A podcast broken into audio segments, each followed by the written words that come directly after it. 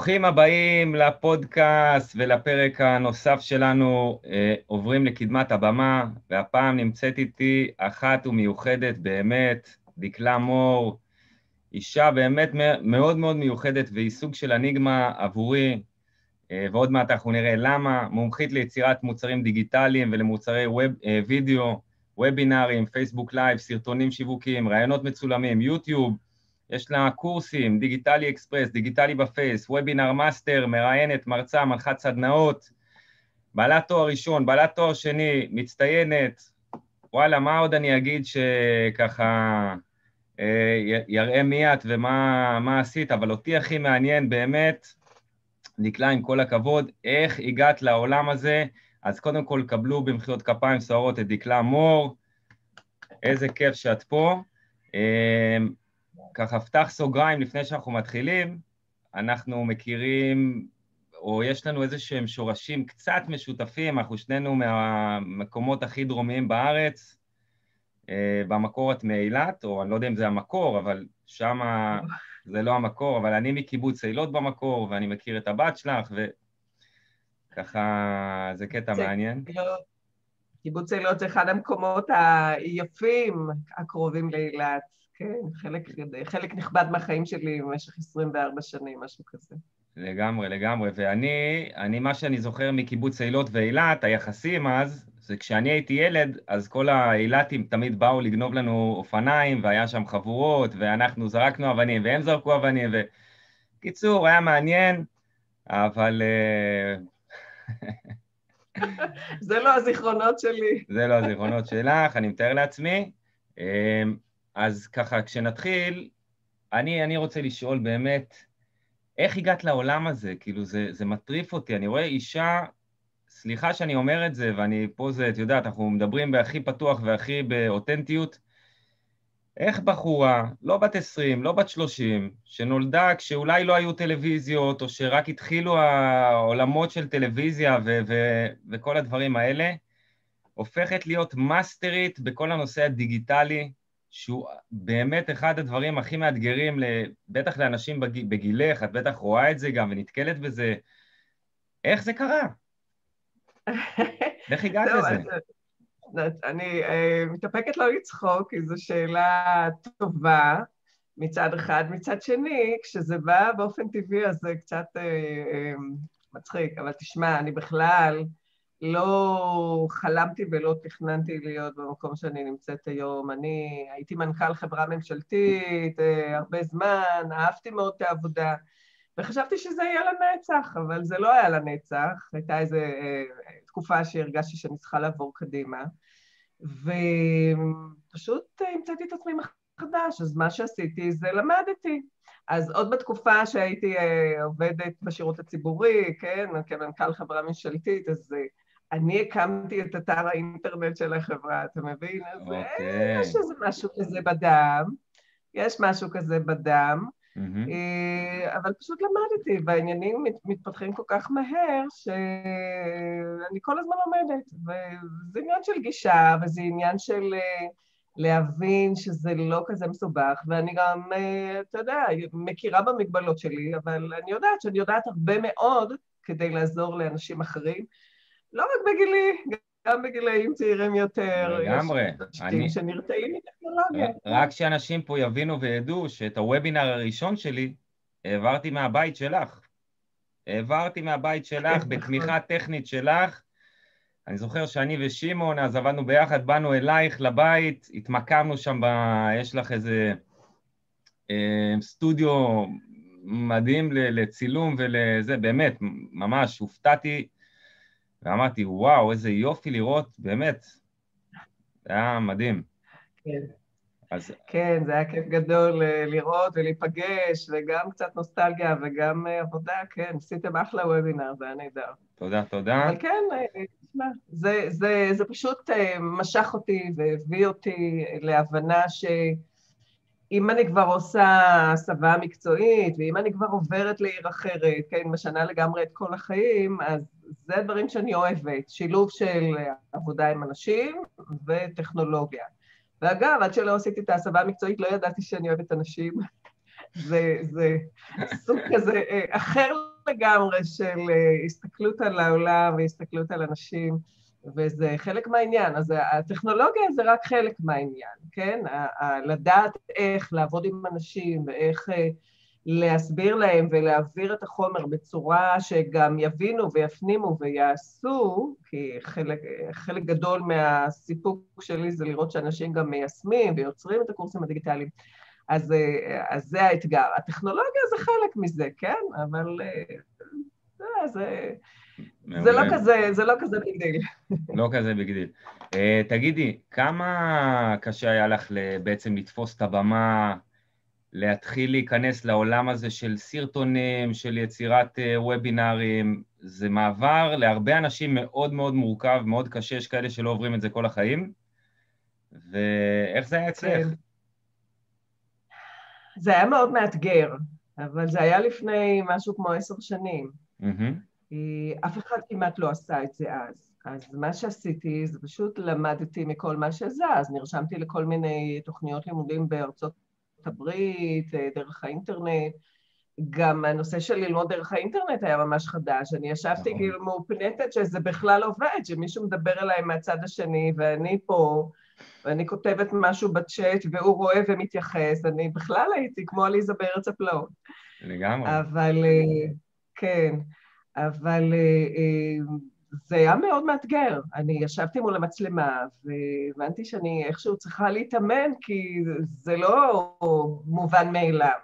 הייתי רגילה לדבר מול אנשים, מול שרים, אתה יודע, זה מרגש, כן. אבל המצלמה... מה הזאת הייתה הרבה יותר מפחידה מכל שר שדיברתי מולו, וכן, התאמנתי, אה, התאמנתי על הנכדים שלי, הקראתי להם ספרי ילדים. תגידי, כמה זה קשה למכור? וישבתי ו... כן, כן, תמשיכי. לא, אני אומרת שפשוט אה, הקראתי להם ספרי ילדים, והתאמנתי בעריכה, הכנסתי תמונות, אה, היו קטעים כאלה. אבל זה רק עניין של לימוד, באמת עניין של לימוד. ותגידי, כמה זה קשה, או ההבדל בין להיות שכירה ובעצם לעמוד מול שרים, או בכל מיני מעמדים, אבל שאתה שכיר, ואתה בעצם מוכר משהו שהוא לא שלך, או שאתה מדבר על דברים שהוא בהקשר לתפקיד שלך, ופה את עומדת בפרונט, את צריכה למכור גם את הידע שלך, גם את המומחיות שלך, את המהימנות שלך, ואת הקסם האישי שלך גם בתכלס. כמה זה קשה, כמה זה מפחיד, יש שאלות, מה יגידו עליי, לא יגידו עליי, את מאלה שכן מסתכלים ימינה ושמאלה, או שפשוט go for it, מה... תשמע, הרבה יותר נוח, הרבה יותר נוח להיות שכירה ולדברר את התפקיד ואת החברה שאני עובדת עבורה ואת האינטרסים, הרבה יותר נוח. ברגע שאני הבנתי שאני צריכה לעבור לקדמת הבמה, ועשיתי את זה על התחלה, וגם עזרתי לבעלי עסקים אחרים לעבור לקדמת הבמה על ידי הווידאו הזה, אז פתאום אה, כל הפחדים האלה של מה יגידו, ו- ואיך אני נראית, ואיזה טיקים יש לי בפנים, והאם לשים ספטון או לא, כן? כל, פתאום כל הדברים האלה אה, מקבלים הרבה יותר משקל מאשר קיבלו כשבכלל לא ראיתי את עצמי, כן? זה לא היה בווידאו, זה היה פנים אל פנים. כן. אבל ברגע שאני צריכה לעלות לרשת, ואני נורא מבינה הרבה מאוד בעלי עסקים, בעיקר נשים, שחרדים מהמראה שלהם בווידאו, ואני רוצה להגיד לך שאחד ה... ה... אני זוכרת היטב את התגובה הראשונה שהייתה לי כששמעתי את עצמי בפעם הראשונה, וואו. וידאו. לפני שראיתי, רק שמעתי את הקול שלי, אמרתי, אלוהים, זה הקול שלי, אולי משהו לא בסדר בסאונד. וזה היה חתיכת טראומה, תשמע. ואז הבנתי שאני, כשאני מדברת אה, פנים אל פנים, אני שומעת עצמי אה, משני מקומות, כן? גם דרך ארובות האף, גם דרך האוזניים. וכשאני שומעת עצמי בווידאו, אני שומעת עצמי רק דרך האוזניים, אז הגיוני שזה יהיה שונה, אבל אוקיי, עד שהבנתי שזה הכל ואין מה לעשות, ואחר כך אה, גם ראיתי קצת את הוידאו, אז פתאום אה, אני רואה שאני עושה כל מיני פרצופים מוזרים, איזה טיקים, פה זה אז משהו, שם זה אז משהו, זה דברים שאולי רק אני רואה, אבל כן, יש טראומה מסוימת בלהתרגל לעצמך, והחשש הזה מאוד מובן לי, אני מאוד מתחברת לחשש של אחרים, אבל אני גם הבנתי שהדברים האלה מעניינים רק אותי. הם לא מעניינים אף אחד. רק אני רואה את כל הפגמים האלה, רק אני רואה את כל, השטיקים האלה. אף אחד לא מתעניין בזה. יותר מעניין אנשים אה, לראות איך אה, את הצבע של הבגד, או עם איזה מחרוזת, שנייה, אני אסגור פה את הוואטסאפ כי הוא מרעיש. והאמת שגם לפעמים לא שמים לב לתוכן, אה, אולי שמים לב, אבל מעירים או, או משבחים דברים חיצוניים. כן, אז זה קטע, זה קטע של מה יגידו, בטח, תמיד. תגידי, והיום את מתרגשת כשאת באה לאיזה הדרכה חדשה, וובינר, או שזה כבר, את יודעת, את אוכלת את זה לארוחת בוקר? אני תמיד מתרגשת. כן? כן, אז, אבל הולך והופך לסוג של דריכות, אוקיי? זה לא התרגשות ברמה של הידיים רועדות, זה לא, אבל יש איזה סוג של. היה לך פעם איזה הרצאה, הרצאה ש... וואו, שקשקת ואמרת, מה אני עושה לעזאזל, או איזה blackout, או איזה משהו כזה... מה? ספרי, תשתפי. כן, כן, כן, היו לי. אני לא זוכרת ספציפי, אבל היו לי, בטח בהתחלה, היו לי, אני זוכרת איזו פדיחה שאני הרגשתי איום ונורא, שפשוט הייתה תקלה באינטרנט, וחשבתי שאלוהים ישמור, העולם ייפול, אה, זהו, גמרנו, הקריירה שלי נגמרה, אף אחד יותר לא יסתכל עליי. אה, כולה תקלה באינטרנט. היום אני כבר מבינה שזה קשקוש, כולם מבינים שיש תקלות באינטרנט, ואני לקחתי את זה ממש קשה. אז אה, אני, זה היה מזמן, לפני הרבה שנים, אני כבר לא לוקחת את זה קשה, אני מבינה שצריך להיערך, להתמודד, יודעת גם איך. זה לא. אבל כן, בלקאוטים, אין לי, אני לא, לא זוכרת בדיוק מה סיטואציות ספציפיות, אבל אני זוכרת את ההרגשה. איום ונורא. כן, תגידי, ו... תראי, את נראית לי אחת שהאמת די כמוני אפשר להגיד באיזשהו מובן, שכשאת עולה לבמה, דברים יוצאים לך מהפה. זאת אומרת, גם אם את מובנית וגם אם את יודעת מה את רוצה להעביר, עדיין יש לך איזושהי יכולת ורבלית שפשוט דברים יוצאים החוצה. ואני שואל את עצמי, ובאמת אני חושב שאנשים זה מאוד מעניין אותם, את יודעת, מקשיבים לפודקאסט, אה, אנשים שרוצים לעמוד על במות בסוף, ורוצים לעשות הרצאות. עד כמה את מתכננת, עד כמה את מדייקת, ועד כמה את פשוט זורמת, אותנטית, נוכחת, האם זה שילוב של 50-50, אה, אולי בתחילת הדרך היית יותר מתוכננת, היום פחות, אני מנסה ככה להבין כדי שאנשים יוכלו ללמוד מזה. תראה, אני באופי שלי אה, מתוכננת, לא עשר שנים קדימה, אבל בוא נגיד, נדבר על הרצאה, כן, mm-hmm. לדעתי חייבת להיות מתוכננת. אוקיי. Okay. אה, אני חושבת שכל הספונטניות יתר יכולה לפגום בהרצאה, משום שהרבה פעמים אנחנו חוזרים על דברים, אה, שוכחים את חוט המחשבה, כל מיני דברים כאלה. אז הקיצוניות השנייה זה להכין את כל הטקסט ולהתאמן עליו. אז אני לא, אני מכינה את השקפים, אה, שקפים שהם אה, ערוכים בדרך כלל בבולטים, ואני מדברת עליהם. זה שומר על הסדר, ואני גם ממליצה לכל מי שעובד איתי לעשות כך, mm-hmm. ולא לדקלם, זה גם עוזר לא לדקלם. כן. עכשיו, מטבע הדברים, כשעושים את זה בפעם הראשונה, אז uh, זה קצת uh, יותר, uh, בואו נגיד, צמוד לבולטים, אבל כשעושים את זה כבר כמה פעמים, הרי כדי לא לשלם את עצמי, אז אני מרחיבה מדי פעם בצורות שונות, אבל תמיד אני נשמר, נשמרת לי לעקוב אחרי הבולטים, כי זה באמת הסדר הלוגי של הדברים, וכדי לא להתיש גם את מי ששומע. אתה יודע, יש הרבה אה, סרטוני live שאתה רואה בפייסבוק. גם שם אני אומרת, תתכננו מה אתם רוצים להגיד, תכתבו לכם אפילו על פתק, על יד, תשימו את זה על המחשב, כי הרבה פעמים אני נתקלת בסרטונים שבעצם אני לא מבינה מה הבן אדם רוצה להגיד. הוא עלה ללייב והכל בסדר, ואתה יודע, מתחילים, אה, מה העניינים, מה נשמע, ו... אהלן חברים, היום אנחנו הולכים לדבר? אה, בלאגנים. כן, אבל יש יותר גרועים, יש יותר גרועים. אבל העניין הוא שפשוט צריך להיות ממוקד, להבין מה אתה רוצה להגיד ולהגיד מה שאתה רוצה להגיד, ולא לחזור על זה 18 אלף פעם, אם אין לזה סיבה אמיתית. אני לא נגד חזרות, אני יודעת שכן צריך לחזור על מסרים, ואני תמיד חוזרת על מסרים, אבל לא באותה צורה, ולא בצורה ששעממת מי שמקשיב.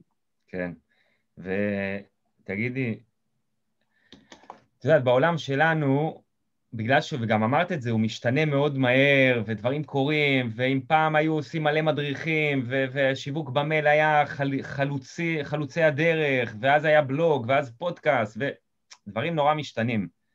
כמה את ממציאה את עצמך מחדש, כמה במהלך העשר שנים האחרונות עשית תוכניות חדשות, קורסים חדשים, או שיש לך איזה מוצר דגל שאיתו את רצה כבר עשר שנים, ואולי מוסיפה פה איזה ניואנס או פה איזה ניואנס, מעניין אותי לדעת, כי אני החלפתי כובעים איזה שלוש פעמים לפחות בחמש שנים האחרונות, עד שדייקתי את עצמי לעצמי. כן, אני תמיד חושבת קודם כל שכדי לא לשעמם את עצמנו, אז צריך להתפתח, גם אם אנחנו באותו תחום. אבל הדיוק הזה שאתה מדבר עליו, זה דיוק שמתבצע כל הזמן.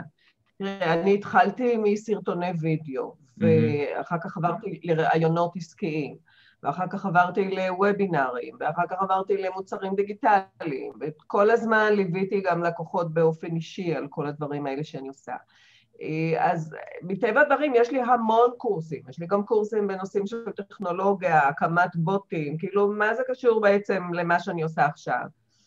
איכשהו זה קשור, כן? כי דרך mm-hmm. הטכנולוגיה אתה אה, מעביר אנשים אה, אה, דרך המוצרים שלך.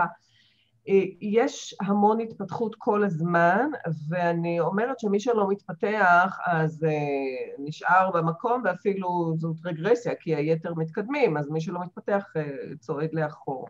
לגמרי. זה גם תרופה טובה מאוד נגד העתקות, כן? עם אנשים מעתיקים, וממני מעתיקים כל הזמן.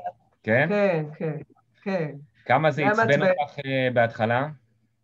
בהתחלה זה נורא עצבן אותי, אה, ממש, אתה יודע, הרגשתי כמשהו כזה מסחטה בלב, ואחר כך אמרתי, נו טוב, אז או שאני מתעכבת על זה ומתעצבנת, או שאני ממשיכה הלאה, וגם הבנתי תוך כדי העבודה עם הרבה מאוד בעלי עסקים, שהרבה מאוד מגדירים אה, תחום העיסוק שלהם אותו דבר, למשל אימון אישי, בסדר? אז אימון אישי זה אימון אישי, אבל כל אחד עושה את זה בצורה אחרת. כל אחד מביא את העולם שלו, כל אחד מביא את האישיות שלו, מביא את, ה, את יכולות הפרזנטציה שלו, יש פה איזה חיבור שונה שנוצר עם כל אחד מאיתנו. אז העתיקו ממני, לא יכולים להעתיק בדיוק אותי, נכון. הם ילמדו את זה בצורה שונה, ומי שיתחבר אליהם, לבריאות. אני יודעת לעמוד בבתי משפט, אבל אני לא חושבת שזה משהו שאני הייתי... נצמדת אליו, ולכעס הזה, אלא... פנית אני... פעם למישהו שזה, שהעתיק ממך? אמרת לו משהו? לא. של... לא? לא, לא, לא. זה, זה פשוט התקדמתי הלאה, עשיתי דברים אחרים. כי מה יש לפנות בחייך? אם, אם הבן אדם כזה אה, אה, לא, לא מאמין בעצמו כדי להעתיק מאחרים, אז מה, למה? שיצליח בדרכו. אני לא, לא פניתי, לא. אני, ברגע, שאולי... ברגע שמעתיקים ממני, אני יודע שאני עושה דברים טובים. אז זה גם משהו. כן, שמעתי גם את זה, אני לא, זה לא מנחם. לא, זה לא, אולי לא מנחם, אבל לפחות אתה אומר, אוקיי, אז אני איזשהו, איזשהו סוג של מוביל בתחום שלי, ויש בזה איזו אמירה חיובית. אה, תשמע, אם האנשים שמעתיקים ממני, אני לא מעריכה אותם, אז זה לא כל כך אומר דברים טובים עליי, כן? לא יודעת, אני לא מתחברת לעניין הזה. אם מעתיקים ממך, כנראה שאת עושה משהו טוב. אה, כנראה שביניהם זה מצא חן והם התעצלו לעשות משלהם, או שהם לא בטוחים בעצמם. אבל כן. אה, אני אומרת שבתחום אה, המוצרים הדיגיטליים בכלל, כל העניין של העתקות מאוד מפחיד, נקרא לזה ככה. אנשים אומרים, מה, אני עכשיו מוכר קורס דיגיטלי, מוכר את הידע שלי, ואז ילכו ויעתיקו אותי. אז אני אומרת, קודם כל, יהיו מעתיקים, אבל צריך לקחת בחשבון שהרבה אנשים שילמדו ממך, הם יישמו את הידע שלך, שלימדת אותם. אז מה זה אומר שהם העתיקו? אני מקווה מאוד שהם לא יעתיקו, אני מקווה מאוד שהם יביאו משהו משלהם, וימדלו בעצם, ייקחו את זה כמודל, ויעשו מזה משהו שהוא אחר, שהוא שונה.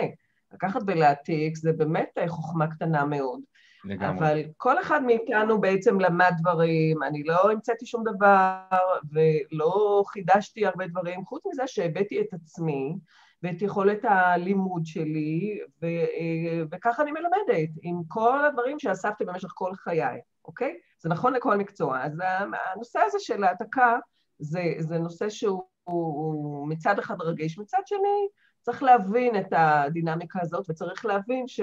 אפשר לדבר על זה, אפשר לדבר עם הלקוחות על זכויות יוצרים, אפשר להבין שאני לא המצאתי את הגלגל, מה לעשות? אנשים כן. שלומדים ממני, זכותם אחר כך ללכת וללמד, לא שיעתיקו, שיביאו את עצמם. מעולה, מעולה. Uh, תגידי, בוא ניקח את זה לנושא קצת uh, אחר, וובינארים. וובינארים, אחד הדברים, ה... בוא נגיד שהוא מאוד מאוד רץ היום חזק, כבר הרבה שנים, וובינר, באים לאיזושהי הרצאה, נותנים לך ערך, ואז משם מוכרים לך או איזה קורס המשך, או איזה סדנה, או איזה משהו, איזה מוצר, אה, ואת עושה, את מלמדת את זה, בין היתר, נכון? כן. עכשיו, וובינר זה דבר שצריך ללמוד איך לעשות אותו טוב. זה, זה דבר שהוא הוא, הוא קצת לוקח לך, יש בו איזו מורכבות מסוימת, ולוקח זמן עד שאתה מגיע לרמה טובה בו. איפה את בעולם הזה? האם היו לך פלופים בתחילת הדרך? האם היה לך וובינר שאמרת, יא אלוהים, א', לא הגיעו, או אם הגיעו, אז וואו, לא קנו שום דבר, ואת כאילו, ויש לחץ והיסטריה ועניינים, או, או שזה תמיד זרם והיה מדהים ו... או, הלוואי. תקשיב, אין כזה דבר תמיד זרם והיה מדהים. ועד היום יש וובינרים טובים יותר ויש טובים פחות. זה נכון שהמיומנות שרוכשים עם הזמן עוזרת, אבל אין כזה דבר של, של אחידות. עכשיו, וובינר זה סוג כזה של, אה, נקרא לזה מוצר דיגיטלי, אוקיי? שיש הרבה נקודות שיכול להיות בהן כשל, כן? או נקודות שבהן אתה מביא את הקהל, או נקודות שבהן הקהל בפועל, האם הוא מגיע לוובינר או לא. או שהוובינר שלך לא ערוך בצורה נכונה שתביא את האנשים למה שאתה רוצה להביא. עכשיו, וובינר יכול להיות גם עומד בפני עצמו, כן? אתה לא חייב למכור משהו בסוף. נכון שהרבה מאוד וובינרים עכשיו, בפרט בתחום העסקי, הם mm-hmm. וובינרים שהם בחינם, אני עושה הרבה כאלה, ובסוף אני מציעה להצטרף לאחת מהתוכניות שלי. אז כן, יש איזשהו משהו מובנה שאחרי הרבה מאוד שכלולים ושיפוצים ושפצורים, בסופו של דבר אה, עובד ועובד יפה. אבל להגיד לך שכל ה... בכל הוובינרים שאני עושה אני באותה אנרגיה, זה לא זהה. כל פעם, כל יום זה משהו חדש, ואני לכן עושה אה, מרווחים בין הוובינרים שלי כדי לבוא באנרגיות מחודשות, לא לדקלם ולא להרגיש שאני עושה משהו רוטיני. וכן, הדברים האלה הם בהחלט דברים שקשורים להרבה מאוד משתנים, ואני מציעה, מציעה בחום רב למי שעושה וובינארים, להתייחס לא לתוצאה הסופית, האם מכרתי כך או אחרת, למרות שזה חשוב, כן? Mm-hmm. אבל אה, אם אנחנו נתייחס לזה והוובינר לא יהיה מוצלח, אז אנחנו נהיה בדאון. אז אני מציעה להתייחס למאמץ שהשקעתי, האם עשיתי את המקסימום שלי. האם למדתי מזה משהו? האם אני רואה איפה יש פה צווארי בקבוק שעדיין לא מטופלים, אוקיי? ולכל הזמן לשפר. וובינארים זה משהו שאתה כל הזמן צריך לשפר. אין כזה דבר אה, לשכב על זרי הדפנה, לנוח על זרי הדפנה ו, ושזה יעבוד מעצמו. ואגב, זה חלומו של כל אחד שעובד, כן? שעשיתי מוצר וזה יעבוד מעצמו. וזה זה אף פעם לא עובד מעצמו. מי שחושב שזה עובד לבד, אז או שהוא חי באיזה סרט אחר, או שהטעו אותו, או שעוד לא ניסה בכלל. אז אני פה באה ואומרת, אין כזה דבר שמשהו יעבוד לבד. חייבים להפעיל את המכונה הזאת, שמייצרת את האנשים שיבואו, ולהכניס אנשים לוובינר, כן, בהחלט. שאלה שקשורה לוובינר. את יודעת, מגיעים לוובינר הרבה בעלי עסקים, רשום שהיה, היא הולכת לתת לי ערך, לתת לי תוכן. מה פתאום היא מוכרת לי בסוף הוובינר? מה זאת אומרת? מה... כן. איך אנחנו עונים לאותם אנשים ששוב, אני נתקל בקורסים שלי גם בדברים האלה, גם אני מלמד הרבה פעמים מכירות, ובהקשר של הרצאות, אז אומרים, אז אני נתקל בהתנגדויות האלה, מתכווצת לאנשים הבטן, א', כבעלי עסקים שהם צריכים למכור הרבה פעמים, וב' הם שונאים, את יודעת, אנשים שונאים שמוכרים להם. הם אוהבים לקנות, אבל הם לא אוהבים שמוכרים להם. מה עונים לאותם אנשים, עונים להם שיתבגרו ו- ויאללה, תתקדמו, או, או שהם צריכים להבין משהו בעולם העסקי, או מה, מה עונים לאותם אנשים? ואני נכנס עכשיו לראש, אני, אני כאילו מוכר, אני חושב שמכירות זה חלק מאוד מאוד אינטגרלי מעסקים, אבל אני רגע שם את עצמי בכובע הזה. בכובע של הלקוח שמוכרים לו, כן? תשמע, אני עד היום מקבלת לפעמים הערות כאלה, mm-hmm. ואז אני שואלת, אה, אה, למשל, מי שכותבת לי, אה, הוובינר שלך היה מצוין, אבל ברגע שהתחלת למכור לי, יצאתי. אמרתי לה, מצוין, זה לא מיועד לכל אחד, כנראה שזה לא מיועד לך, אבל האם, מה שחשוב לי לדעת, האם קיבלת ערך עד הנקודה שיצאת? אז היא אומרת לי, או, כן, המון ערך. אוקיי. אז תראה, אני, אני אומרת דבר כזה, מי שנמצא בגישה, אחר כך הצטערתי שלא אמרתי לה, חבל שאצלך בעסק את לא מיישמת את העניין של המכירה, כי זה יכול אולי לעזור לך להיות עסק, כן? לא אמרתי, הצטערתי אחר כך, אין דבר. אני אומרת ככה, מי שמגיע לוובינר בהרגשה שהוא רק רוצה לקבל אה, בחינם, בלי שימכרו לו, אני לא מכריחה אותך לקנות, אבל אתה תגיד לי לא למכור, חבל מאוד. אז מי שמגיע בגישה כזאת, אני חושבת שהגישה שלו היא לא נכונה ולא בריאה. משהו באמירה הזאת משקף את מה שהבן אדם מרגיש בפנים, שלא נעים לו למכור, שלא נעים לו להיות עסק, שלא נעים לו שבכלל אה, הוא יגיד שמישהו יכול ללמוד ממנו. למה? אם אתה בטוח מעצמך ובטוח בערך שאתה נותן, תמכור, מי שזה יתאים לו יקנה, מי שזה לא יתאים לו לא יקנה. אבל אם אתה לא תמכור, אז זה סתם תחביב, זה לא עסק, אוקיי? ואם אתה לא מוכר, יכול להיות שאתה לא בטוח במוצר שלך. אז בוא תעבוד על העניין הזה, תציע מוצר שתהיה בטוח בו ותמכור. מי שלא מוכר זה לא עסק. ואגב, אה, אני שאלתי בדיוק את השאלה הזאת בפייסבוק לפני כמה שבועות, okay. אוקיי. או שזה היה פחות כמה ימים, mm-hmm. הזמן עובר כך שאני כבר לא מזהה, ומישהי אמרה לי, מישהי אה, מהקולגות שלנו, מאנשי השיווק, אמרה לי, למכור זה מהמם. ואמרתי לה, את יודעת מה? זה לא מילה שאני משתמשת בה, אבל עכשיו אני אשתמש בה. למכור זה מהמם. אשכרה. בפרט שאתה יודע שיש לך מה להציע, והמשהו הזה יכול מאוד לעזור לאנשים, אוקיי?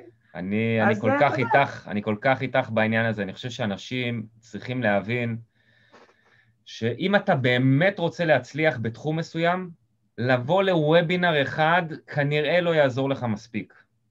כדי להצליח במשהו ולצלוח את הדרך, אתה חייב הרבה פעמים גם ללכת את הדרך, גם אם זה לבד, אבל הרבה פעמים גם לקחת עזרה של אנשים אחרים.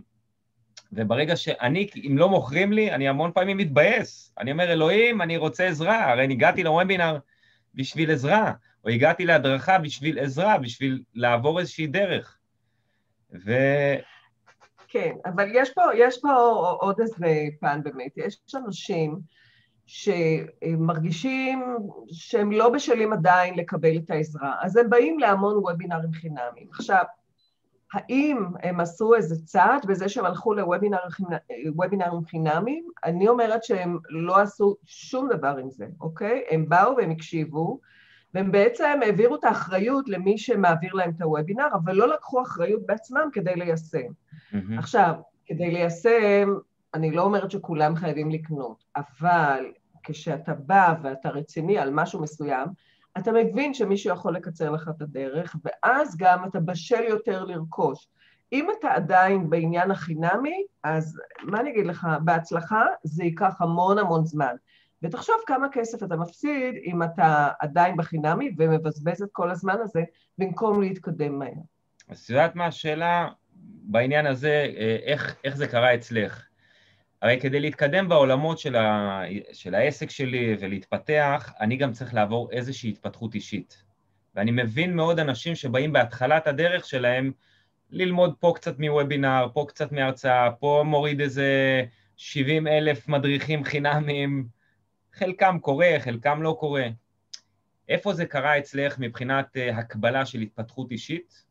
איפה את בכלל בעולמות ההתפתחות האישית, כמה את קרובה, כמה את שומעת הרצאות, איזה סוג של הרצאות, ואיך זה השפיע לך על העסק, בהקבלה, לא בהקבלה.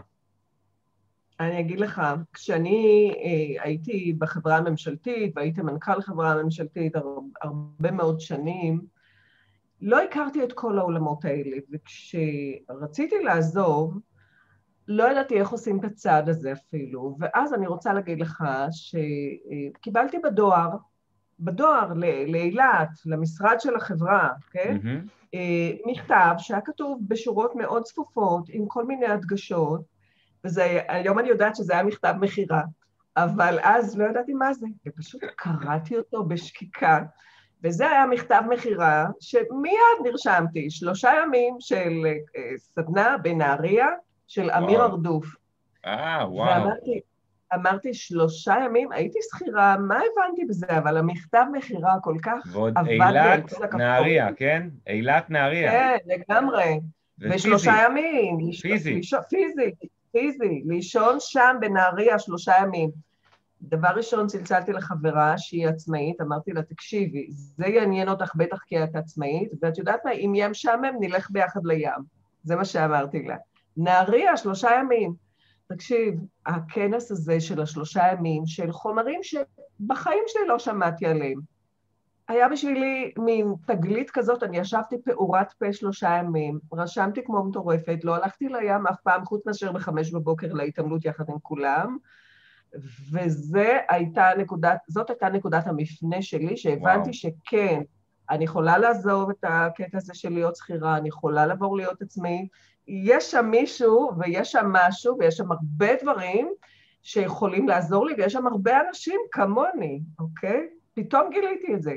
אז זאת הייתה ההתחלה. עכשיו, זאת הייתה התחלה שהביאה אותי לתוכנית מנטורינג של שנה שלמה אצל אמיר ארדוף, אבל זה לא, לא נגמר בזה. אני כל שנה וכל הזמן לומדת. אז אני לומדת דברים גם בתחום העסקי, כתיבה, אז יש כתיבה שיווקית ויש כתיבה אותנטית, וכל הזמן אתה צריך לחפש רעיון, השראה, לא רעיונות, השראה כן. לכתיבה. Mm-hmm. כל מיני דברים שמדרבנים אותך, מכניסים אותך למסגרת, אה, וזה אה, שינה את עולמי העניין הזה של הכתיבה. וכן, אני לוקחת גם קורסים בכל מיני תחומים של התפתחות אישית, ויוצאת לסדנאות, דברים שבאמת לא הייתי מדמיינת את עצמי נמצאת שם. איזה מדהים. כן, ולסדנאות גם בתחומים אישיים וגם בתחומים עסקיים. זה כן, תשמע, עולמות שלמים נגלים לפניי, הרבה בזכות הלקוחות שלי, אני יכול, מוכרחה להגיד, שגילו לי כל מיני דברים שלא היה לי מושג שקיימים. ואז פתחתי את uh, גוגל וקראתי כמו מטורפת על כל הדברים האלה. זה היה גילוי, גילוי עצום של עולמות חדשים. מדהים. ואני רוצה להגיד לך שהקטע הזה של לעזוב את סיר הבשר, מה שנקרא, ולעבור להיות עצמאית, יש בו אמנם הרבה מינוסים, אבל הפלוס הגדול הוא שנפתחתי לכל כך הרבה עולמות, שבאמת לא הייתי חולמת אפילו להגיע אליהם אם הייתי נשארת שכירה, שזה, אני פשוט אומרת תודה רבה. איזה מדהים, איזה מדהים. אז תראי, אז אחרי זה, משם בטח התחלת את העולם שלך, לקחת שם שנה בעצם אה, קורס או תוכנית ליווי כזאת, נכון? כן. התחלת דרך, הדרך היא ארוכה. איפה במהלך הדרך היה לך אולי, אני לא יודע, לי היו כאלה פשוט, אז אני שואל, אמ, רגע מכונן שאמרת, וואלה, אם עברתי את זה, אז א', זה נקודת ציון מאוד משמעותית, טפחת לעצמך על השכם, אמרת, וואו, איזה מדהים שעשיתי את זה, וזה הוכיח לך שוואלה, את מסוגלת. היה לך איזה רגע כזה? כן. אני זוכרת שהסדנה, אני חושבת, השלישית שפתחתי בנושא של אה, וידאו, mm-hmm. איך לעשות סרטונים וכל מיני כאלה, ופתאום נרשמו שם, אני חושבת שנרשמו איזה 30 אנשים, ואז זה בשבילי היה מספר גדול, וכשבאו, לא באו 30, באו בסוף 27, ואני עומדת מול האנשים האלה ואני בלב אומרת לעצמי, וואלה, תראי מה עשית, תראי איזה יופי. כן, זה איזשהו רגע מכונן. תקשיב, לא רק רגעים מכוננים כאלה, היו גם הרבה רגעים שאני אומרת, אני פה עושה המון דברים וזה לא מצליח וזה לא הולך.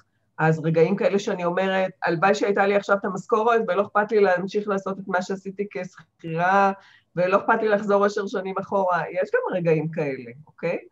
אבל הקטע הזה של לקוח שנותן בך אמון, או מישהו שאומר איזה מילה טובה, אה, זה לא רק הכסף שאת מקבלת על העבודה וזה שאת מוכרת קורסים, זה זה שאנשים מבינים שיש פה את האקסטרה, שלא, אה, ש, ששינית להם משהו בחיים, שעזרת להם.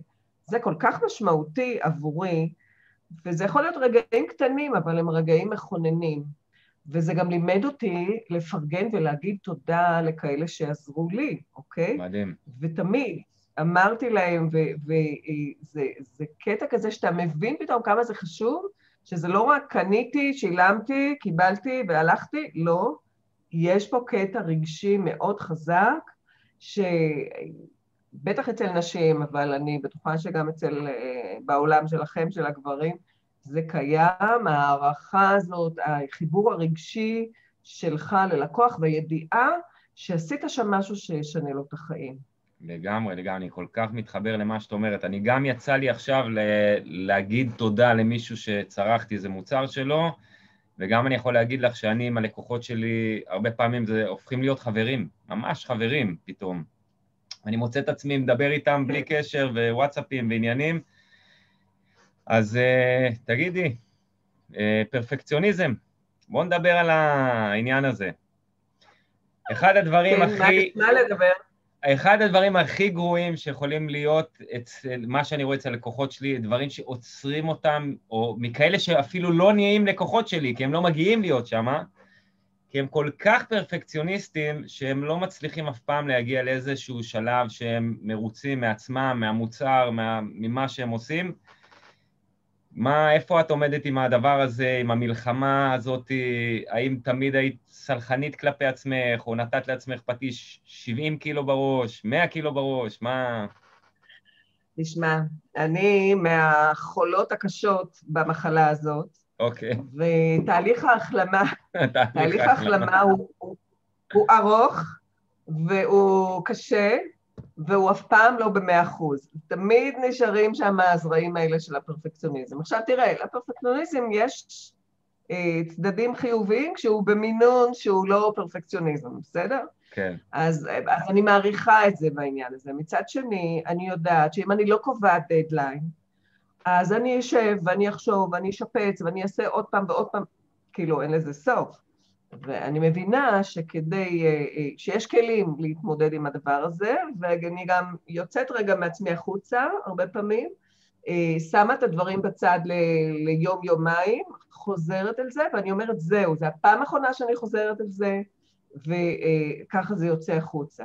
עכשיו, הפרפקציוניסטים לא רואים את הצד השני, את הצד שמקבל, אוקיי? אני לא אומרת להוציא החוצה מוצרים אה, חובבניים, זה הדבר הכי גרוע שאפשר לעשות, זה להוציא מוצר חובבני. אבל להוציא מוצר שהוא מספיק טוב, אוקיי? זה כבר רמה שאליה צריך להגיע, ולשאוף למצוינות זה אף פעם לא ייגמר, אוקיי? כן. אז סיגלתי לעצמי כל מיני כלים, ואני ממש מבינה את הלקוחות שלי שהם פרפקציוניסטים, ופתאום נתקעים על הלוגו אם הוא יהיה בזווית של 45 מעלות או בזווית של 43 מעלות, אתה מבין? מאוד משנה. עזבי, אנשים, אנשים בעלי עסקים הולכים, הדבר הראשון שהם עושים, פותחים אה, עוסק מורשה, עוסק פטור, ואז הולכים ועושים מיתוג באלפי שקלים. אחרי זה הם מבינים שהם רוצים גם לשנות את המיתוג הרבה פעמים, ואז אה, זה, אז זה עולה להם עוד אלפי שקלים.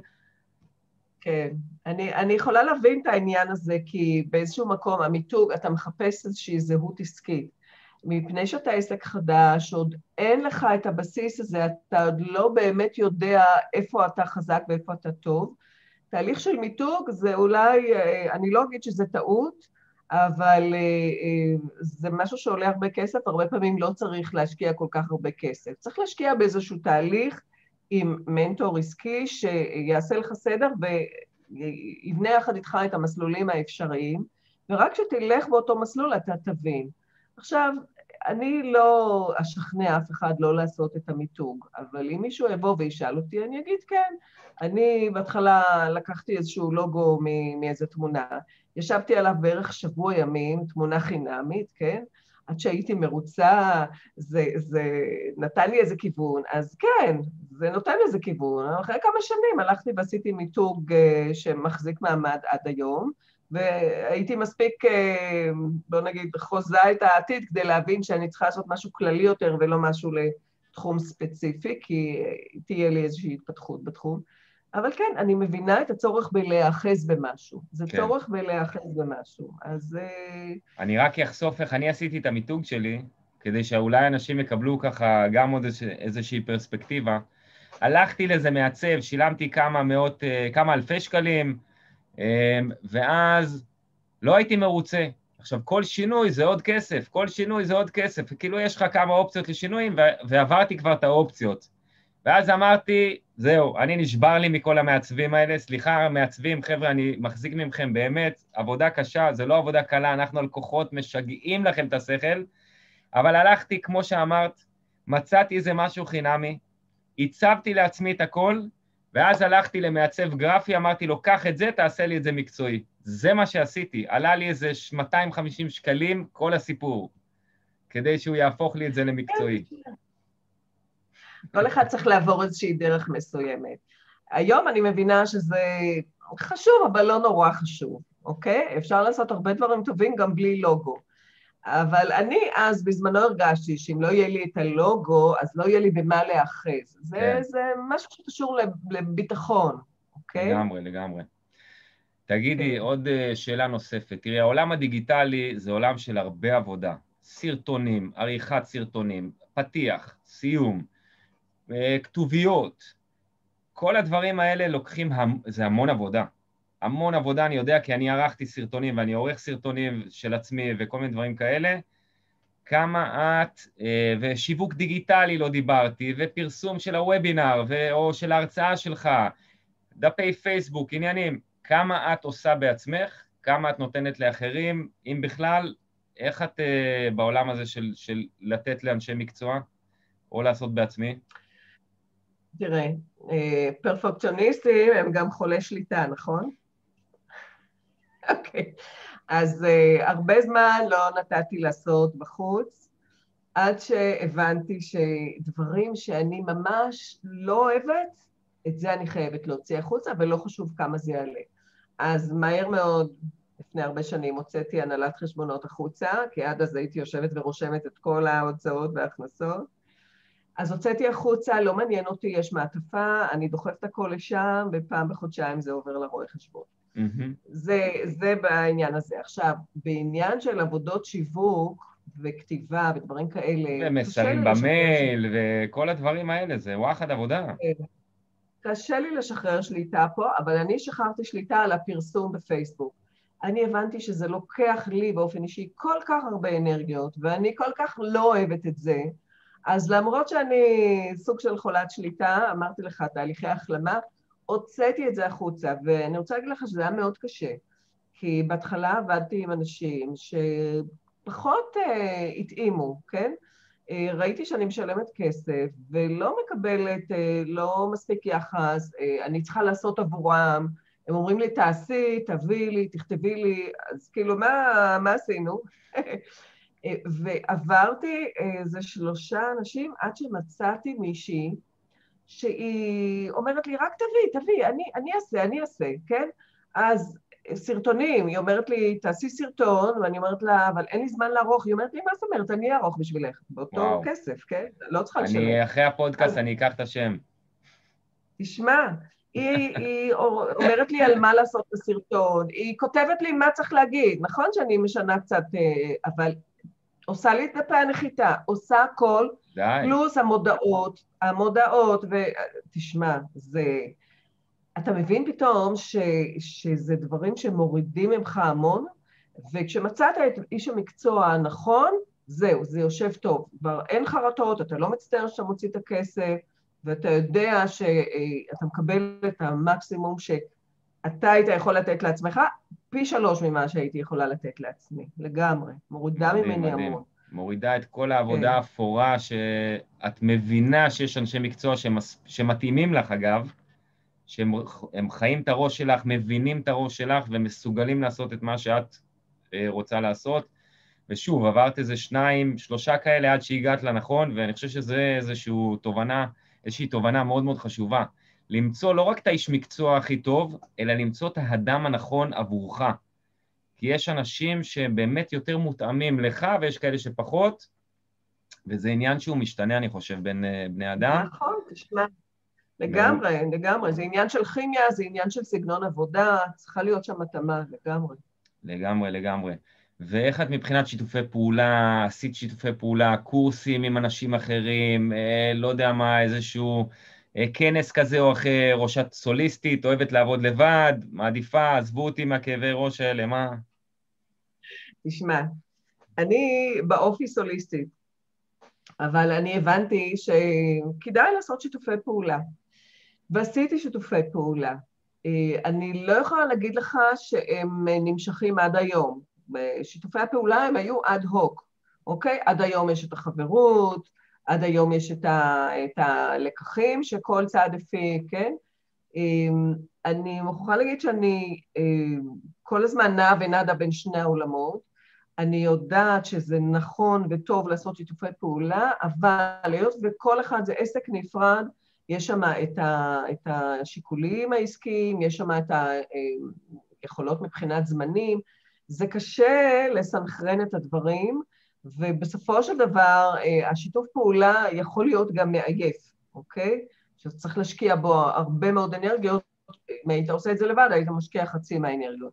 אז אני שמחה על כל שיתופי הפעולה שעשיתי. אה, כל אחד מהם גידל אותי קצת, אבל אני גם עובדת הרבה מאוד לבד, כן? ואני אומרת, מי שאוהב להיות סוליסט, כדאי לו לטעום גם את השיתופי פעולה, כן? לפעמים מתאכזבים, לפעמים מגלים דברים טובים, זאת אומרת, זה לא עולם שכולו טוב, mm-hmm. כמו כל, כל דבר שאנחנו עושים, אבל להתנסות ולעשות זה תמיד מצוין, וזה מגדל אותך לרמה הבאה בעסק. לגמרי, לגמרי. עכשיו, כשאת באה לעשות הרצאה, או וובינר לצורך העניין, את קודם שמה ביומן את התאריך, ואז עובדת לשמה, או קודם בונה חומרים, ואז רואה שאת לאט לאט, ומה, איך זה עובד אצלך? קודם כל יש את הרעיון, ואז התאריך. וכשיש את התאריך, אני בונה, אבל אני צריכה, מתכננת את התאריך, כן? אני חושבת כמה זמן ייקח לי לשווק, ולוקחת עוד זמן הכנה, ככל שאני מנוסה יותר, זמן ההכנה הוא קצר יותר, אבל עדיין יש זמן הכנה ויש זמן שיווק. פעם הייתי אומרת, טוב, בעוד שבוע אני אעשה משהו, ואז כאילו, מה בעוד שבוע? איפה הזמן לשווק? איפה הזמן להכין? לא. אז אני כבר אה, מבינה שצריך לתת את הזמן המסוים, אז כן, אני קובעת ביומן, ואז אני מתחילה את השלד שכבר עשיתי, כי לפני שאתה בונה שלד של משהו, אתה לא יודע מה זה יהיה, האם זה יהיה קורס של עשרה שיעורים, האם זה יהיה שלושה מפגשים, האם זאת תהיה שדנה של שעתיים, אתה לא בדיוק יודע מה, אז אתה בונה את השלד, ואז אתה מבין, זה ילך, זה לא ילך. אה, אני מתייעצת גם עם כל מיני אה, אנשים קרובים, ו... ואז יוצאת אה, החוצה עם הבנייה של זה ועם השיווק של זה, אוקיי? הבנייה והשיווק אצלי נעשים יחד. יש אנשים שאומרים, קודם תשווקי, תמכרי ואחר כך תבני. נכון. זה לא, לא נראה לי דבר נכון.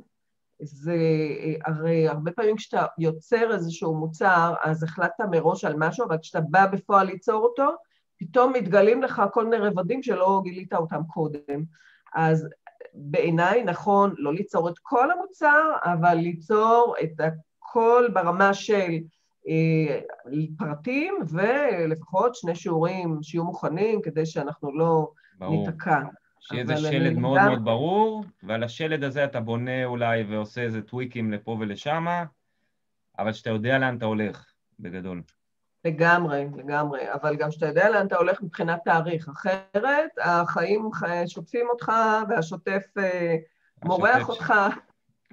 עכשיו תגידי, את, כן. את בן אדם מתוכנן יחסית, ואת באמת אה, בן אדם שדי נראה לי יחסית מסודר, האם היו לך תקופות בעסק שלך שהרגשת שאת מבזבזת ימים, שבועות, חודשים, יש היאמרו גם שנים, את יודעת, יש, יש כל אחד והזה שלו, אה, או שהיית תמיד מתוכננת, אה, כאילו זה לקח לך זמן להגיע לרמת המקצועיות שלך היום, או שזה די מהר התאפסת על עצמך, מה שנקרא?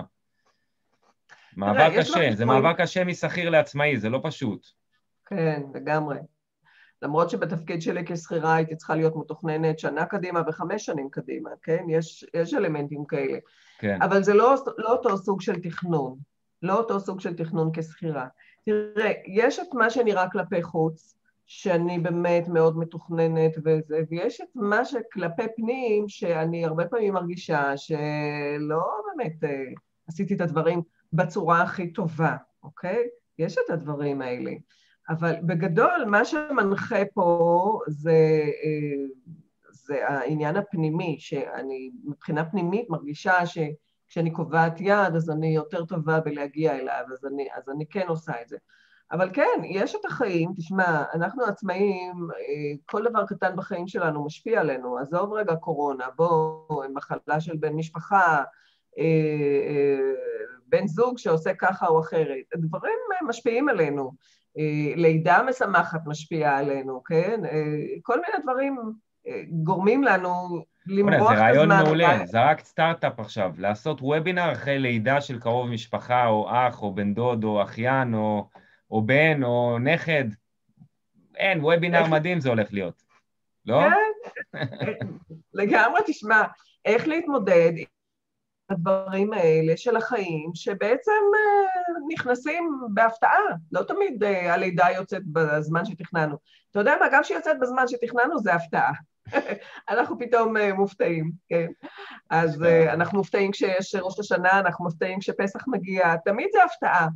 אבל בגדול, בגדול, כן, אני מבחוץ באמת נראית מתוכננת. בהרגשה הפנימית אני מאוד רוצה להיות מתוכננת, לא תמיד אני עושה את זה בצורה שאני מרוצה מעצמי, כן? לפעמים, לא היית בסדר, לא היית בסדר. את בסדר, את בסדר, תמשיכי. סבבה לגמרי. עכשיו, תגידי, הזכרת את הקורונה. איך זה השפיע עלייך? זה... כי הקורונה יכולה להיות הזדמנות מאוד גדולה, בטח לעסקים שהם בדיגיטל, אה, אבל יכולה גם מאוד מאוד להוריד אנשים, גם ברמה האנרגטית, אה, וגם כמו אנשים כמוני, שהיו עד, עד הקורונה מאוד מאוד פרונטליים, ולא היה לי קורס דיגיטלי, לא היה לי שום דבר. תמיד אמרתי לעצמי, אתה צריך שיהיה לך קורס דיגיטלי, אתה צריך שיהיה לך קורס דיגיטלי. הגיעה הקורונה, אמרתי, נו, אתה רואה? אז איך זה תפס אותך? תראה, אני מהצד של היה לי קורסים דיגיטליים, יש לי קורסים דיגיטליים, עובדת הרבה בדיגיטל. העניין הוא שלפני הקורונה היה אה, קשה יותר להעביר את המסר של אפשר לעבוד בדיגיטל. והקורונה, לעסק שלי, כן, לא לי מבחינה אישית, אבל לעסק שלי עשתה הרבה, כן? היא פשוט לימדה אנשים שזה לא בעיה ללחוץ, וכשאין ברירה אז אנחנו נפגשים בזום, כן. וגם כשיש ברירה אפשר להיפגש בזום וחוסכים ככה הרבה. אוקיי, אז הקורונה לסוג של העסק שלי עשתה איזושהי, איזשהו שירות, נקרא לזה טוב. באופן אישי, אני מצאתי את עצמי בתקופות של הסגר הראשון ו- ו- ומאז מאוד uh, מושפעת אנרגטית מכל המצב הזה במדינה, מכל אני, אני חושבת שמוכרים לנו לוקשים, כן? אני מרגישה שהשלטון לא מחובר אל העם, וזה לוקח לי הרבה אנרגיות. אני מרגישה את עצמי כועסת, בגלל שאני לא טיפוס כעסן, ואני פתאום מרגישה את עצמי עם אנרגיות של כעס. אז אני משתדלת, אתה יודע, בשביל זה יש פייסבוק, פורקים והולכים. אז אני פורקת קצת כעסים בפייסבוק, ואז אני מרגישה שאוקיי, עשיתי משהו למען האנושות. כן. עכשיו, זה מה יש, כן, יש סגר, אבל עם הסגר אני יוצאת, כי יש לי כל מיני עניינים שמחייבים יציאות מהבית, ואני לא רואה שיש שוטרים ברחובות, זה לא כמו הסגר הראשון שהרגשת שאתה נמצא באיזה מקום נוראי. ואתה יודע מה, בסגר הראשון עוד ככה שיתפנו פעולה, הרגשנו חסרי אונים, שיתפנו פעולה, בסגר השני זה היה נורא, כל פעם שהייתי צריכה לצאת מהבית היו שוטרים, ואני הייתי מסתכלת על הווייז, איפה אין שוטרים כדי לעבור משם. וואו. וואו. למרות שהסיבה שלי הייתה מוצדקת, הסיבות מוצדקות ליציאה, אבל האנרגיות האלה, אין ספק שהן משפיעות על העסק. אני עשיתי כמה שיותר כדי שהן לא ישפיעו, כי הייתי מודעת לזה, בסדר? ברגע שאתה מודע, מביא דברים למודעות, אז אתה גם יכול אה, לנהל עם עצמך שיחות ולהגיד, תתאפסי על עצמך, יש היום וובינר, אנרגיות טובות, שימי את הכל בצד, וזהו. ותגידי, איך את... אה, דיברת על modeling קודם. איך את לומדת, איך את מתפתחת, את קוראת ספרים, את רואה סרטונים, את לוקחת ליווי? את אישי, את לוקחת קורסים, את, כל התשובות נכונות. מה, מה הדברים שהכי משפיעים עלייך, ואיך את דואגת בעצם להתקדם כל פעם לצעד הבא, מה שנקרא, לנקסט לבל שלך? תראה, אני אה, מצאתי שזמן חשיבה זה זמן מאוד אה, חשוב, וזה לא בזבוז זמן, כי באופי שלי, לשבת על שפת הים זה בזבוז זמן, זה לא נעים, כן? וזה שאני עצמאית זה לא אומר שאני יכולה לשבת על שפת הים. מצד שני, אם אני לוקחת אה, לשפת הים מחברת ועט וכותבת גם כל מיני דברים שעולים לי בראש, פתאום זה נראה זמן נפלא. אז אה, אני, כדי לפנות לי את הראש לכל מיני דברים עסקיים, קוראת הרבה ספרים, חלקם ספרים שהם לא קשורים לעסק וחלקם ספרים עסקיים. Mm-hmm. ואני רוצה להגיד לך שגיליתי את נפלאות הקריאה דרך הטלפון, מה שחשבתי שזה בחיים וואלה. אני לא אעשה. וואלה. יש לי, יש לי ספרייה שלמה בטלפון של ספרים שאני קונה וקוראת, ויש לי אה, בתקופה האחרונה הרבה מאוד שעות של המתנה בכל מיני מקומות.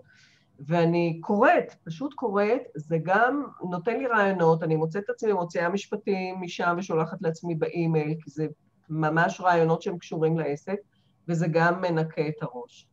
אה, mentoring, יש תקופות שלקחתי mentoring, לקחתי ליווי אישי, יש תקופות שאני נחה מזה, בסדר? אני חושבת שלא צריך כל הזמן, צריך לנוח, צריך גם להחליף, צריך לא להיות מקובעים למנטור מעולם מסוים, אלא אפשר אה, לקחת מנטורים מסוגים, מעולמות תוכן שונים, אוקיי? שקשורים לתחום שלי, אבל עולמות תוכן שונים.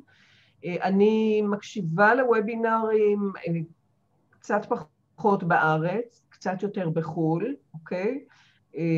משהו שם עובר יותר טוב. גם שם יש וובינארים שבהם מורחים את כל הוובינארים מהמכירה ועם כל הקשקושים האמריקאים, mm-hmm. ואני לומדת מזה גם מה לא לעשות, אוקיי? אבל משום מה לוובינארים אה, בחוץ לארץ יש לי קצת יותר סבלנות מאשר לוובינארים בארץ. אני, וובינארים בארץ, משתדלת להקשיב כשאני נוסעת בדרכים. אני אה, מורידה את זה לקובץ שמע ומקשיבה בדרכים. זה ככה נשמע לי משהו שהוא קצת פחות בזבוז זמן. וגם בוובינרים האלה יש לפעמים שאני אומרת, אחרי 20 דקות, אוקיי, 20 דקות כבר, איפה התוכן? בעיה. אנשים בארץ צריכים להבין שהרבה אנשים נמאס להם מהוובינרים מפני שמורחים זמן, לא נותנים תוכן, ומברברים את עצמם לדעת. ובאמת, בואו נפסיק עם הדבר הזה, זה לא עושה לנו שירות טוב. אני לא מבינה למה אנשים ממשיכים לעשות את הדברים האלה. אתם רוצים לתת ידע, תיתנו, אתם לא רוצים, אל תיתנו, הכל בסדר, אבל אל תגרמו לאנשים אחרים לבזבז זמן. אני כל כך מתחבר למה שאת אומרת. כן. לגמרי, לגמרי. כן, אז אני, אני מקשיבה, כן, כן. אני, אני בעיקר אוהבת לקרוא, גם לקרוא אה, דברים אה, חדשים בתחום שלי. קבוצות פייסבוק, אני מוצאת שזה משהו מאוד יעיל, אני ישר סורקת, אה, רואה את הדברים החדשים, מתחברת לכל מיני שידורי לייב או להקלטה אה, שלהם, ובאמת, זה, זה חלק חשוב מהעולם שלי, אה, להתעדכן ולהיות בעניינים, גם מבחינה אישית וגם מבחינה מקצועית. מעולה, מעולה. אה, אנחנו לקראת סיום. יודע שזה מאכזב, אבל uh, אין מה לעשות, הזמן רץ. Uh, יושבים אנשים בבית עכשיו ואומרים, אוקיי, אני צריך לצאת עם הרצאה או עם וובינר, אני לא צריך, um, אני נורא מפחד מזה. את יודעת, יש מלא אנשים שיש להם מגירה מלאה, או בראש, או באמת, או במחשב, מלא רעיונות. מתי זה השלב הנכון לקפוץ למים? איך עושים את הצעד הראשון מבחינתך? מה... מה את יכולה להגיד לאותם אנשים שעומדים שם על הגדר, חוששים, ובתוך תוכם הם רוצים נורא, אבל הם נורא נורא חוששים? מה עושים? איך עושים את זה? מתי עושים את זה? אחד, כן. אחד הדברים שאני רואה גם על עצמי וגם על לקוחות שלי, שהרבה פעמים אה, אנחנו מתעוררים אחרי, נגיד, רציתי היום לעשות משהו ולא עשיתי כי פחדתי, אני אחרי שנה מתעוררת, ואני מסתכלת אחורה ואני אומרת, וואו, שנה כבר יכול היה להיות לי את זה. שנה, אוקיי? שלא לדבר על שנתיים, שלוש ויותר. אז תראה, הפחד הוא פחד שקיים אצל כולם. גם אצלי, אני מאמינה שאצל כל אחד הוא קיים. השוני בין אנשים זה איך הם מתגברים על הפחד. האם הם נותנים לפחד לנהל אותם, או שהם אומרים לפחד, אוקיי, תודה רבה שאתה פה, אתה מזהיר אותי מסכנות, אבל יש כל מיני דברים שיעזרו לי להתגבר על הפחד, לקחת עזרה, לעשות את זה יחד עם קולגה, לעשות שיתוף פעולה, לקנות קורס, כל מיני דברים כאלה שיכולים לעזור להתגבר על הפחד ולתת לי יותר ביטחון. עכשיו, אם אנחנו נחכה לביטחון ב-100%, אז עדיף שאני אלך להיות שכירים, אוקיי? באיזשהו מקום בטוח, באיזה מוסד עם משרות בטוחות שלא יפטרו אותנו אף פעם, מי שימצא דבר כזה, וואלה, נהדר. אבל אם אנחנו, יש לנו עסק, אז לחכות עד שנהיה בטוחים, אנחנו מבזבזים הרבה זמן, ואנחנו פוגעים בעצמנו, שלא לדבר על זה שפוגעים בלקוחות שלנו, שלא יכולים לקבל מאיתנו כבר את העזרה. עכשיו, כדי להיות שלמים עם עצמנו, אם אנחנו רוצים להוציא את המוצר המושלם ומחכים שלא נפחד, אז אנחנו לא מציעים אותו. אבל אני מציעה עוד אפשרות, להוציא מוצר ולשפר אותו כל הזמן, אם למדתי עוד משהו להכניס, אם הלקוחות שאלו משהו להכניס עוד הדרכה, לשפר אותו בצורה כזאת שאני לא ארגיש שנתתי משהו שהוא לא שלם. אני בכל שלב נותנת את הדבר שהוא לדעתי עכשיו הכי טוב, אם בעוד שבוע אני אחשוב שאני יכולה להוסיף עוד משהו, אני אוסיף. אז העצה שלי זה פשוט להחליט מי מנהל אותך, הפחד מנהל אותך, או שאתה שם את הפחד בצד ואתה זה שמנהל את העניינים. אני אומר לאנשים, תוקירו את עצמכם על עשייה ולא על תוצאות, אלא על הדבר שעשיתם. פעם אחת יגיעו חמישה אנשים, פעם אחת חמישים וחמישה ופעם אחת מאתיים ועשר, וזה שעשית את ה-210 זה לא אומר שזה היה הרבה יותר טוב והרבה יותר... אה, תוקיר את עצמך גם על החמישה אנשים בדיוק כמו על ה-210, עשית את אותה עבודה.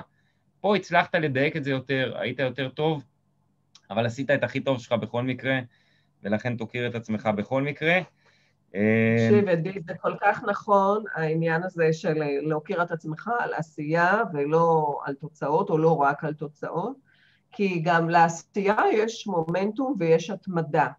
אם אתה לא מתחיל במשהו, אז זה לא יקרה אף פעם. אבל אם אתה מתחיל, אז הפעם הראשונה תהיה בסדר, או שפחות בסדר, אבל כל פעם אתה תשתפר. אתה נותן צ'אנס לעצמך להשתפר ולהגיע למשהו שבאמת אתה תהיה גאה בו בסוף.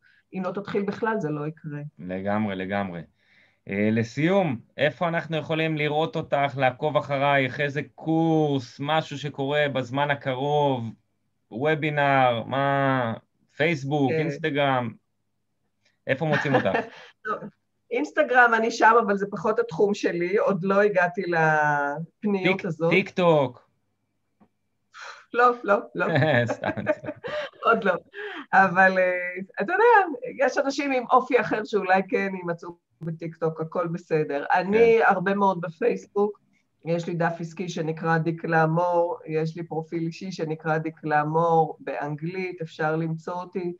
אני מפרסמת שם מדי פעם, אני עושה אה, וובינארים והרצאות, גם על הרצאות זום, איך לעשות הרצאות זום שמוכרות יותר, גם בלי למכור, ואני עושה וובינארים על איך ליצור מוצר דיגיטלי, הסודות מאחורי מוצר דיגיטלי מבוקש ונמכר. אנשים שמשתתפים בהרצאות שלי בדרך כלל נותנים מחמאות מפה עד הודעה חדשה, אבל אה, מקבלים המון ערך, ומי שרוצה נרשם לתוכניות שלי, ומי שמרגיש שעוד לא בשל, הכל בסדר. יש גם אנשים שמחליטים שהם רוצים עזרה אישית, ואז מקבלים ממני עזרה אישית. אז כל הדברים האלה אפשר למצוא בפייסבוק. יש לי גם אתר אינטרנט, עסקים.tv, אבל אני מאמינה שדרך הפייסבוק יגיעו לכל מקום.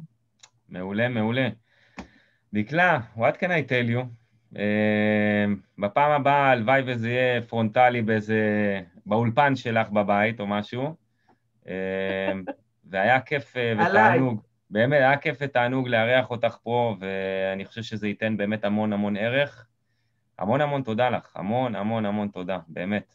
ידי, אני רוצה להגיד לך שאני עוקבת אחריך כבר הרבה זמן, ומתפעלת מההתפתחות שלך ומהערך שאתה נותן. רק אתמול הצטרפתי לקבוצת פייסבוק שאני רואה שאתה שם אחד המובילים שלה ולא ידעתי. אז אני מודה, מוקירה שהזמנת אותי, והיה פשוט כיף אדיר לשוחח. תודה מעולה. רבה. ותודי אבל שאת עוקבת אחריי בעיקר בגלל הילדים שאני כל הזמן מקדם בפייסבוק. נכון? לגמרי, ה... שני מתוקים זה משהו. הם המכונת לייקים שלי, זה המשאב העיקרי שלי, שאיתו, בלעדיו לא הייתי נראה לי מצליח בתקופה האחרונה. דקלה, תודה רבה, תודה, תודה, תודה, וניפגש בהמשך בוודאות.